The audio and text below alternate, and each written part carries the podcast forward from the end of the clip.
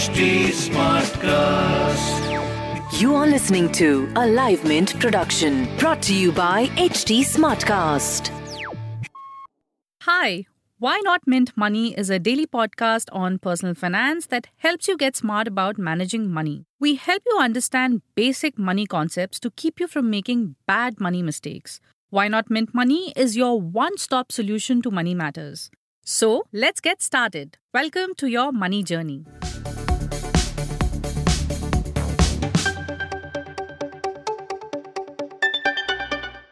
With more and more COVID 19 positive patients walking into private hospitals across the country, increasing costs of treatment is worrying insurers. Data from the General Insurance Council shows that 1,520 COVID 19 claims were reported as of 11th May. The cost of claims came up to 12.47 crores. Now compare this with data as on 28th March when insurers settled just 5 claims amounting close to 11 lakh rupees. Hello, I'm Disha Sanghvi from Mint's personal finance team, and you've tuned into Why Not Mint Money. With no cap on costs and low footfalls in hospitals, insurers are worried that hospitals may end up overbilling, the brunt of which will be borne by the insurance companies as well as the uninsured patients. My colleague Deepti Bhaskaran and I spoke with insurance companies, hospitals, and a few other experts to understand what really the issues are. On this episode, I'll tell you why insurers want standardized COVID 19 treatment costs. So, insurers are looking at some sort of standardization of costs that will not only lend predictability but also help insurers settle claims faster. But this wish may not be granted anytime soon for two reasons. One, hospital costs are not regulated. And two, COVID 19 costs could vary hugely depending on the complications. For the insurance industry and the uninsured patients, the cost of COVID 19 treatment is a cause of worry. Insurers are still grappling to get a handle on costs. Some feel that since the costs are open ended and on a fee for service model, it may lead hospitals to overcharge COVID 19 patients.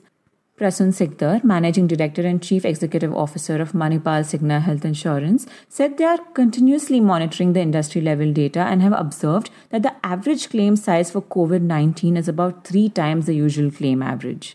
What's added to the cost and has led to a lot of confusion as far as billing is concerned is the cost of protective gear such as the PPE kits. Sushma Anupam, Deputy General Manager of New India Assurance, said there is no uniform practice on how costs on account of defense protocols can be built into the bills.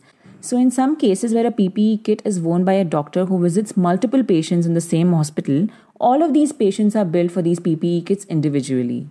Then there is the issue of overbilling on account of PPE kits.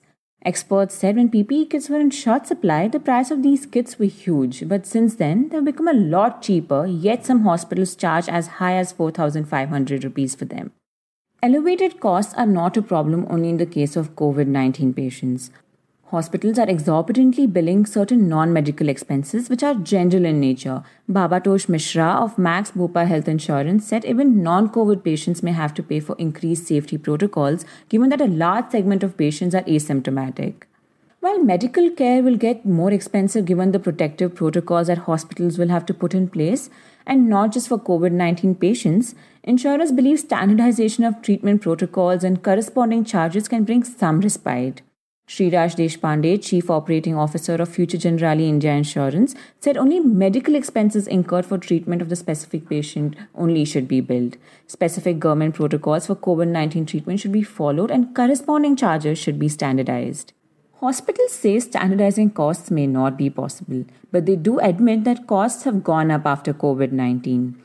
A Fortis healthcare spokesperson said costs have increased for all hospitals as disinfection, sterilizations, infection control, PPE, setting up isolation wards, staff rotations and quarantines, responsible waste disposal, and comprehensive disinfection are all essential now. Physical distancing has also increased the cost of logistics but coming up with fixed package rates may not be easy given the variations in the type of cases. According to Dr. K. Hariprasad, president of Apollo Group of Hospitals, COVID 19 being a new infection, there is still no single recommended protocol for the management and treatment. Add to this, underlying pre existing conditions like diabetes, hypertension will add to the complexity of care. He added that one must also consider the quality of care that differs from a hospital that is JCI or NABH accredited and one that is not. In such a case, standardizing of costs for COVID 19 treatment is not a feasible option. But is there a middle path? We found that standardization of costs may not work out anytime soon, but insurers are actively tracking medical bills to understand costing and are in talks with hospitals to have some element of predictability. Sikdar of Manipal Cigna Health Insurance said they have been in discussions with relevant stakeholders on this matter. Both hospitals and insurance companies have been deliberating to come up with a structure to package the rates and they're confident of moving forward on that soon. Anupam of New India Assurance said COVID 19 treatment cost varies from 2 lakh to 18 lakh rupees depending on the severity, and so it's important for insurance to get a handle on costs. In order to inspire trust, hospitals need to go back to the drawing board to rework their costs. Nayan C. Shah of Paramount TPAs said hospitals are just padding up costs. But COVID 19 treatment needs isolation wards, which needs separate costing, whether it's room charges or doctor's fee or nursing charges. He said hospitals should reassess their costs and be transparent about these instead of padding them up.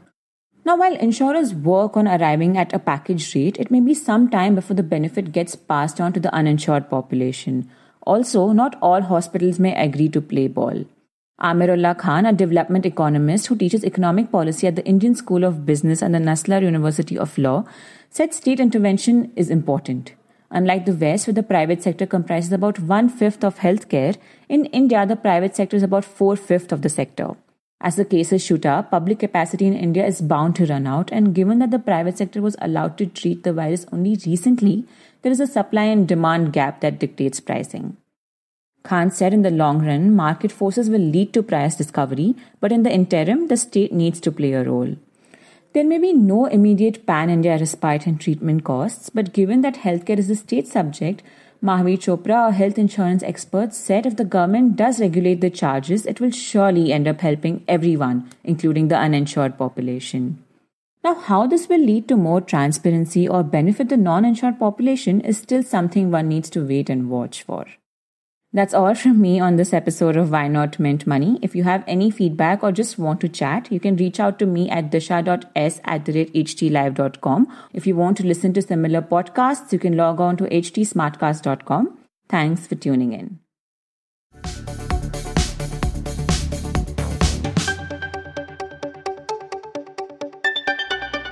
Thanks for listening in. We're also available on livemint.com. And if you're old school, then do pick up a copy of Mint for some insightful coverage. If you have any questions you want us to address, do reach us out at HT Smartcast. We are present on Twitter, Facebook, and Insta. And if you want to connect over email, write into us at mintmoney at livemint.com. Until next time, it's bye bye.